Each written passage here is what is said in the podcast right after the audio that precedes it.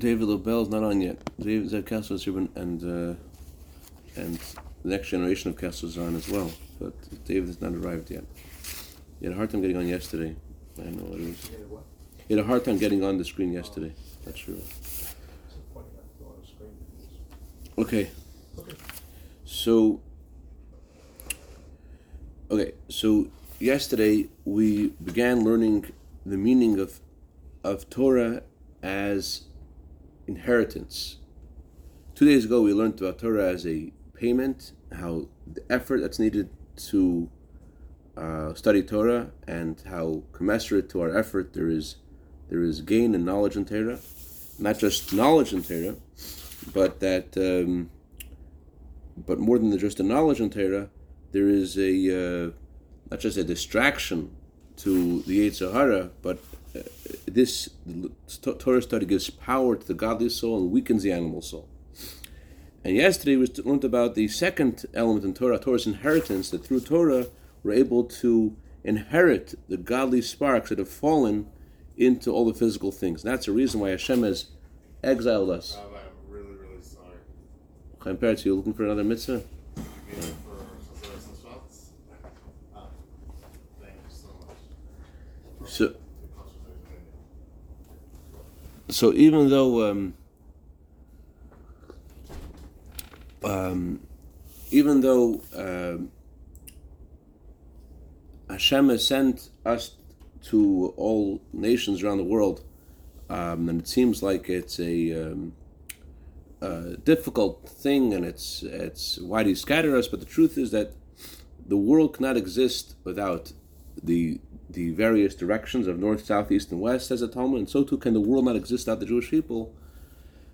The word world also means concealment. The purpose of the concealment is that we should remove the concealment. And how to remove the concealment is through the study of Torah. Torah illuminates the various places that we are in the world. And that's how we're able to extract the godly sparks wherever we are.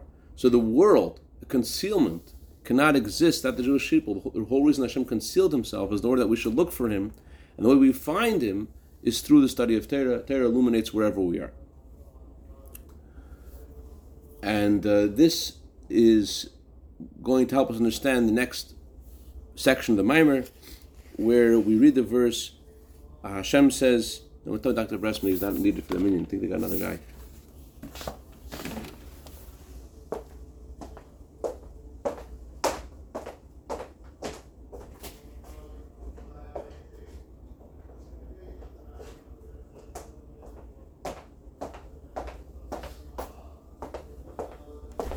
Okay, this opens to the next next part of the discourse. In that next part of the discourse, the previous Rebbe discusses the verse, "And you'll eat all the nations." What does that mean? You'll eat all the nations. People are, aren't meant to be eaten. So what, what does that mean? So he begins to explain that it doesn't make sense at first why a person needs to eat food to sustain himself. Food comes from vegetation. Food comes from animals, and a human being is from a higher level than the vegetation and the animals, why do we need to resort to the godly sparks that are in the physical uh, animals and and uh, plants and uh, when we have a higher source than when we have also godly sparks?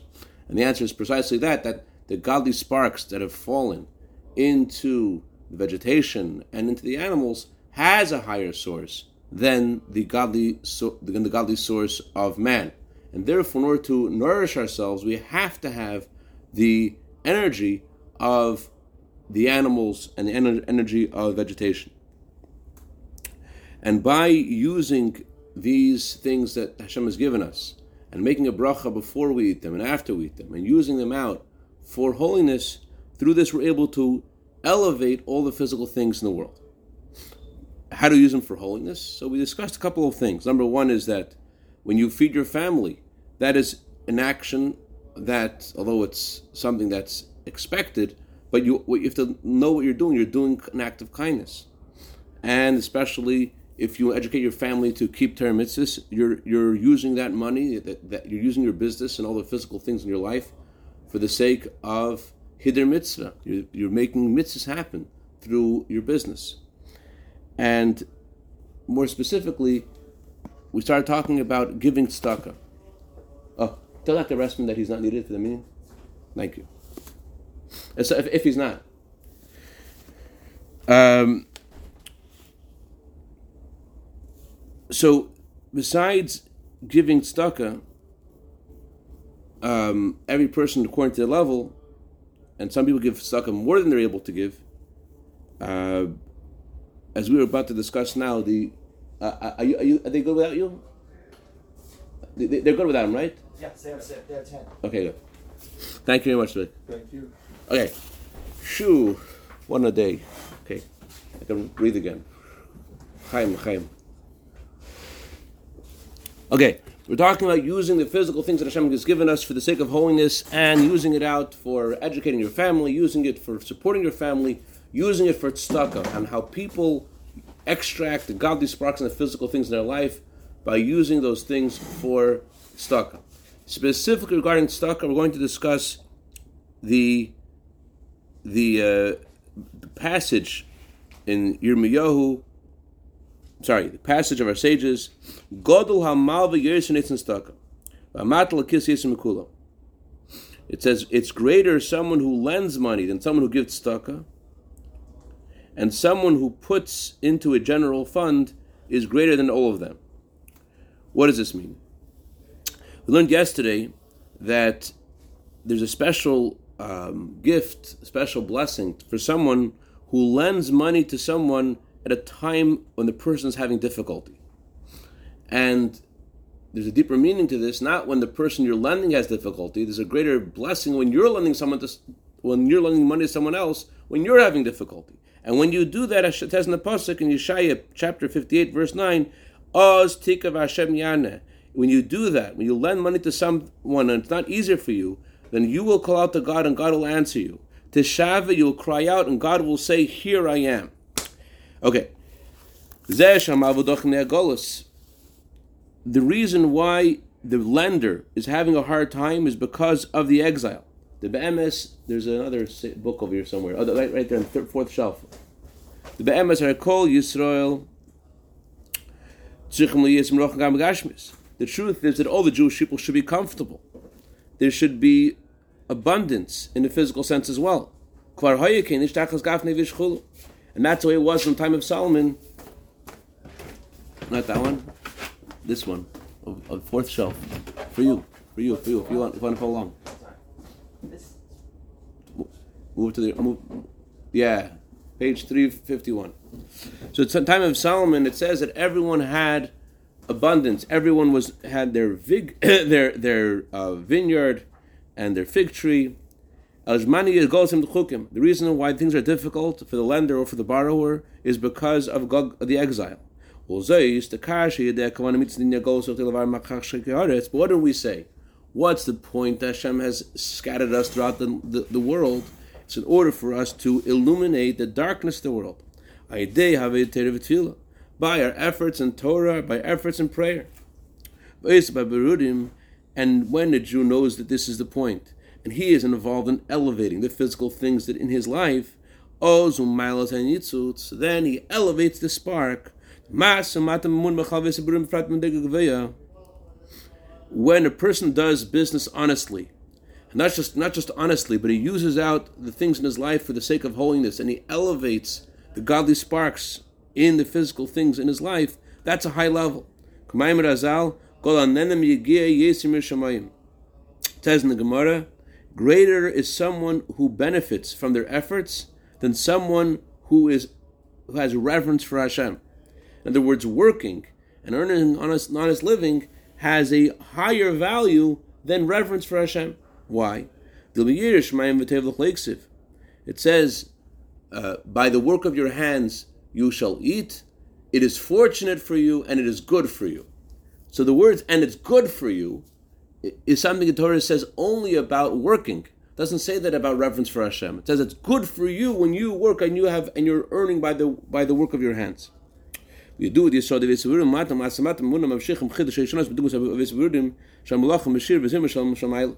It's known that when the Jewish people are involved in this world in elevating the sparks by doing business honestly and using out the physical things in their life for holiness, they accomplish something similar to the song of the angels. The song and the music of the angels has a parallel in us in this world working with the physical things in our life and using them for holiness.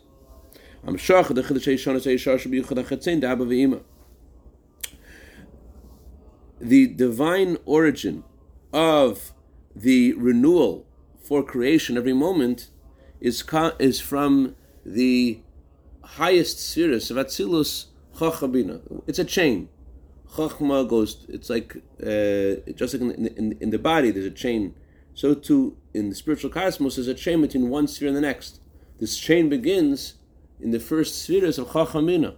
Chachma next to Bina, Bina next to Das, and that's how the, um, the divine energy reaches this world.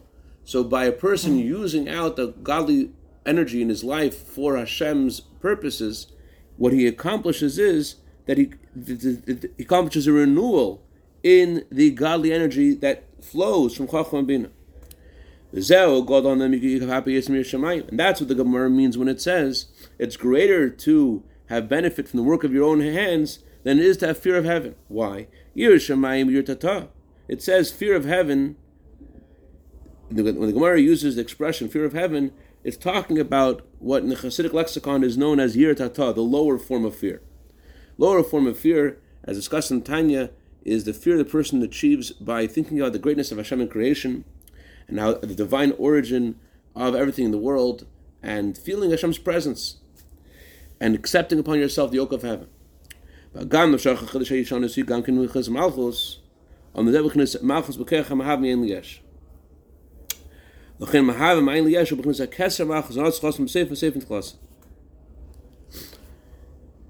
When you elevate the physical and bring it to the physical to the spiritual, you're not just connecting to the to the same place as fear of heaven does.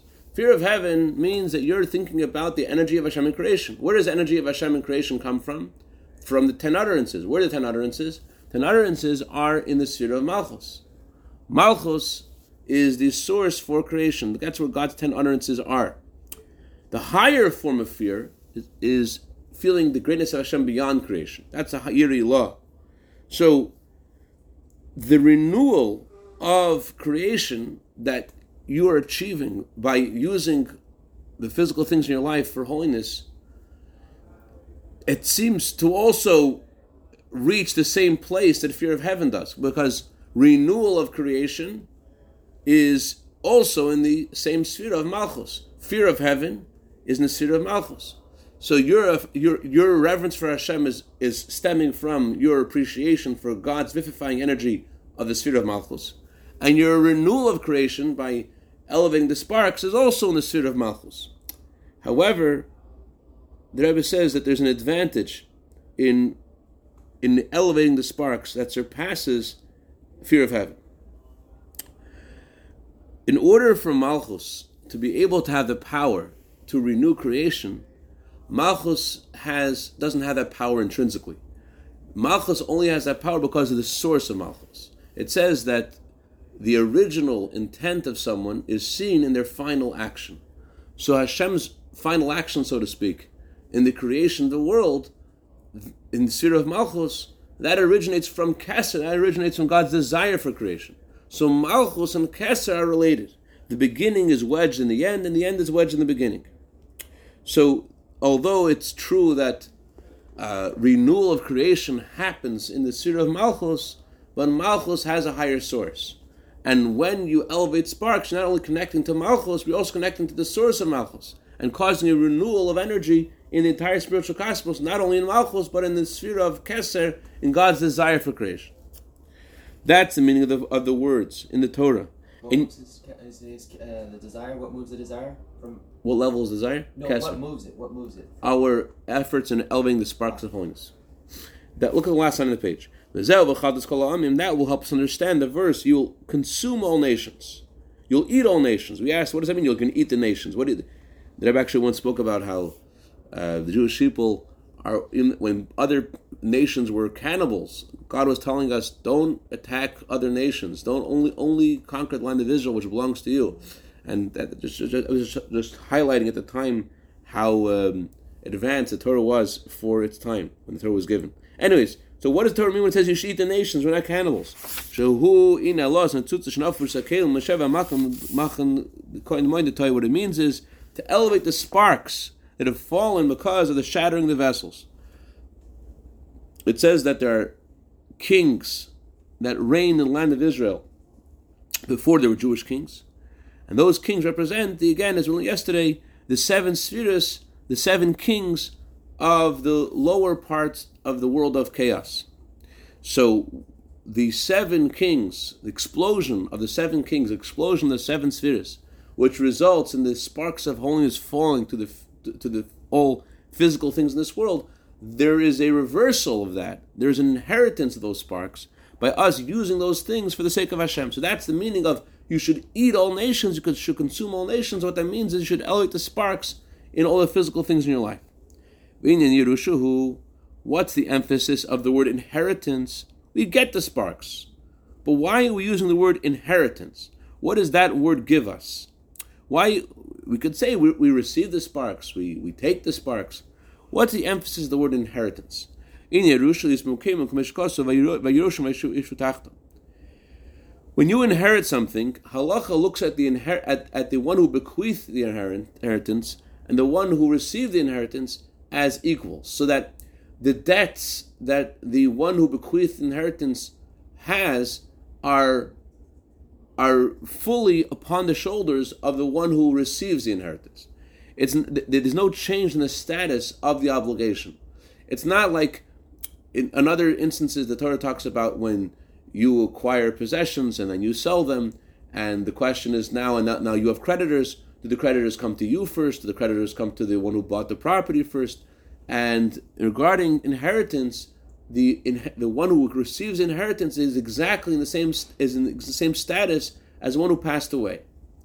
As a pasuk says, you will inherit.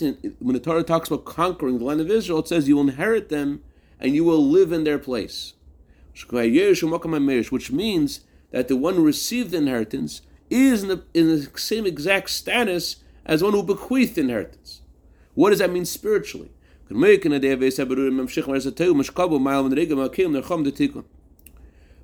are going to receive these godly sparks from the other nations, but where are we going to put them? We're going to put them into the wide vessels of this of the world of perfection, the world of Atzilus. The difference between the world of Atzilus and the world of chaos is in the world of Atzilus, there's also godly light, there's also intense godly energy. But in the world of Atzilus, the vessels of the world of Atzilus are able to handle the intense godly light. The vessels are stronger than the light. It's kind of like your body needs to be stronger than any kind of inspiration you have. You, you can't have that. Your if you have if your inspiration is stronger than your body, it's going to make you go crazy. It's going to make you uh, uh, have a breakdown if your if your inspiration is something that that's overwhelming, uh, then it's it's not healthy. The body has to be stronger than the soul. The vessels have to be stronger than the lights. That's what's unique in, when it says in, in about the world of Atzilus that they are wide vessels. Wide means that they're not just able to handle the lights and there's some kind of tug of war there, but they're wide. They're able to fully absorb them and limit them and crystallize them and bring them down. Unlike in the world of, of chaos, the lights are stronger than the vessels. The, in, the, the, the divine yearning of the spheres of the world of chaos is more intense than their vessels. Kind of like a person whose soul is is uh, wants to leave his body or he, he wants to do things that challenge his health. So the goal is that we should have these intense lights but these intense lights should somehow be channeled into the broad vessels of the world of Atzilus. We should have the strong vessels and the strong lights. That's the um, goal. So that's the meaning of inheriting the lights. And not only do we have the lights of chaos through elevating the sparks, we're able to channel those lights into the world of perfection where the vessels are stronger than the lights. You got it? Yeah. The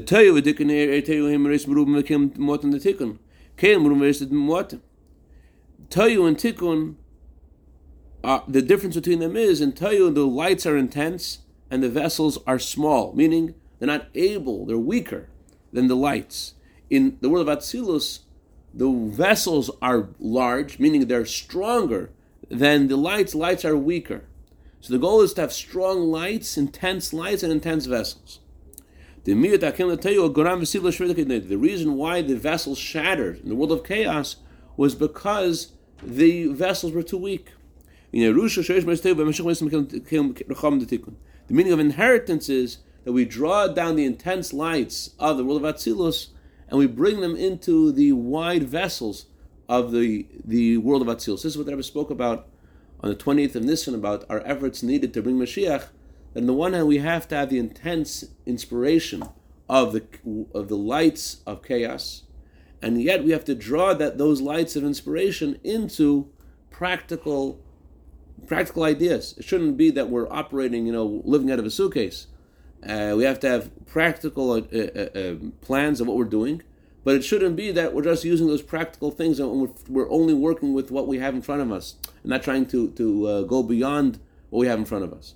One question. Yeah. When you say go from chaos to Atzilus, chaos corresponds to what sphere? Tohu, the world of Tohu. Oh, okay. Tohu is a world of, of chaos. So so we're supposed to bring the intense lights of that world. So what that means is like for me that what that means is I have an inspiration. I want to um, let's say we just we're right now in the middle of our winter camp. So this year I decided why should winter camp be one week? Let's make winter camp three weeks because uh, because there's three many schools have three weeks off of uh, school. So why, we should give them a full experience. But uh, it's a little bit chaotic kind of idea because it's an intense amount of uh, fundraising that's needed. So channeling that to the vessels of, of Atzilus would mean to have a practical plan. Okay, it's a great inspiration you have over there. It's nice. It's great. Give the kids 21, give the kids a full three week experience. Now, how are you going to do that? So don't borrow the money. Go out and reach out and work hard and, and raise the money so that you could actually do that. So it's great. It's a good idea. You want to bring Mashiach? Give the kids three weeks of, of, of, of camp. But bring that into the vessels. You have to have you have to have the money in advance. You have to have, you have, to have that uh, all set.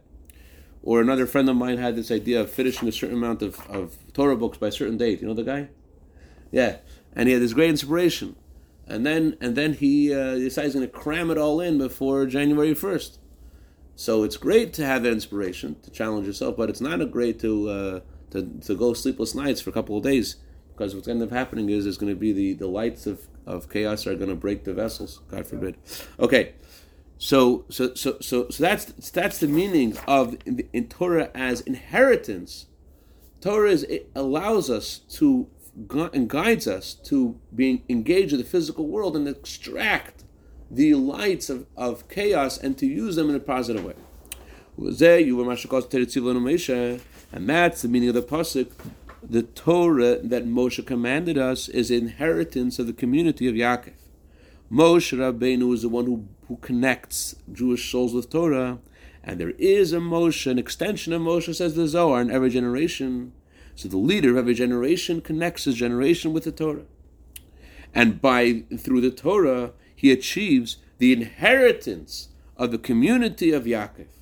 The word Yaakov is made up of two parts. Yaakov is made up of Yud Akev, Yud heel. That even those people who are heel like, we're talking about businessmen, people who sit on street corners all day. So if they act, those people who sit on street corners, if they act according to Torah, and they do business honestly, they elevate the sparks. That's the meaning of inheritance. They inherit the sparks of Tohu. And as the Torah says, Yaakov was a man of sincerity and he, he sat in the tents. The word Yaakov, again, is made up of two words, Yud Akev. Yaakov takes the godly light of Yud, of the Surah of Chacham Vatzilus. The, the, the source of Yaakov's soul is from the highest part of Atzilus, the place where the Alter Rebbe says, there it's revealed that there's nothing besides Hashem. And he brings that revelation to the heel, to his business, to where he is in the street corners, all throughout the six days of the week. So if he sits in the tents, Yaakov is a sincere person who sits in the tents. If he sits in the tents and he learns Torah and he puts aside one chapter in the morning that he studies and one chapter he studies in the evening, that allows him, that empowers him to get the godly sparks of the world of chaos. You hear Abzev? That's what the key is over here. You have to have set time to study Torah, and then you're able to extract the sparks. Not just you're engaged with the physical. You have to study Torah every day. The way inheritance works for the nations of the world is not like the way inheritance works for the Jewish people.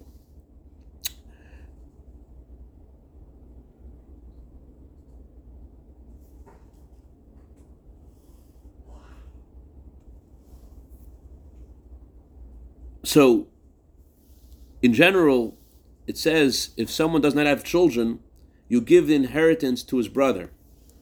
That's the way it works by our system of inheritance. Who is the brother of Esau? Brother of Esav? Yaakov. Yaakov is a brother of Esav. So Yaakov is inheritor of Esav.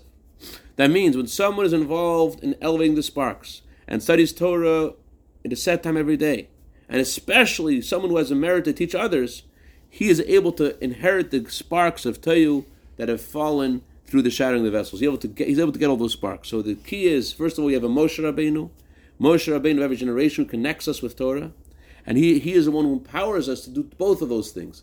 Torah Tzivalonu Moshe, to study Torah every day, and number two, to in, the inheritance is community Yaakov. The inheritance means to be involved in the physical and to extract the godly sparks in our life. L'chaim, l'chaim, l'vrach. A good Shabbos, good Shabbos.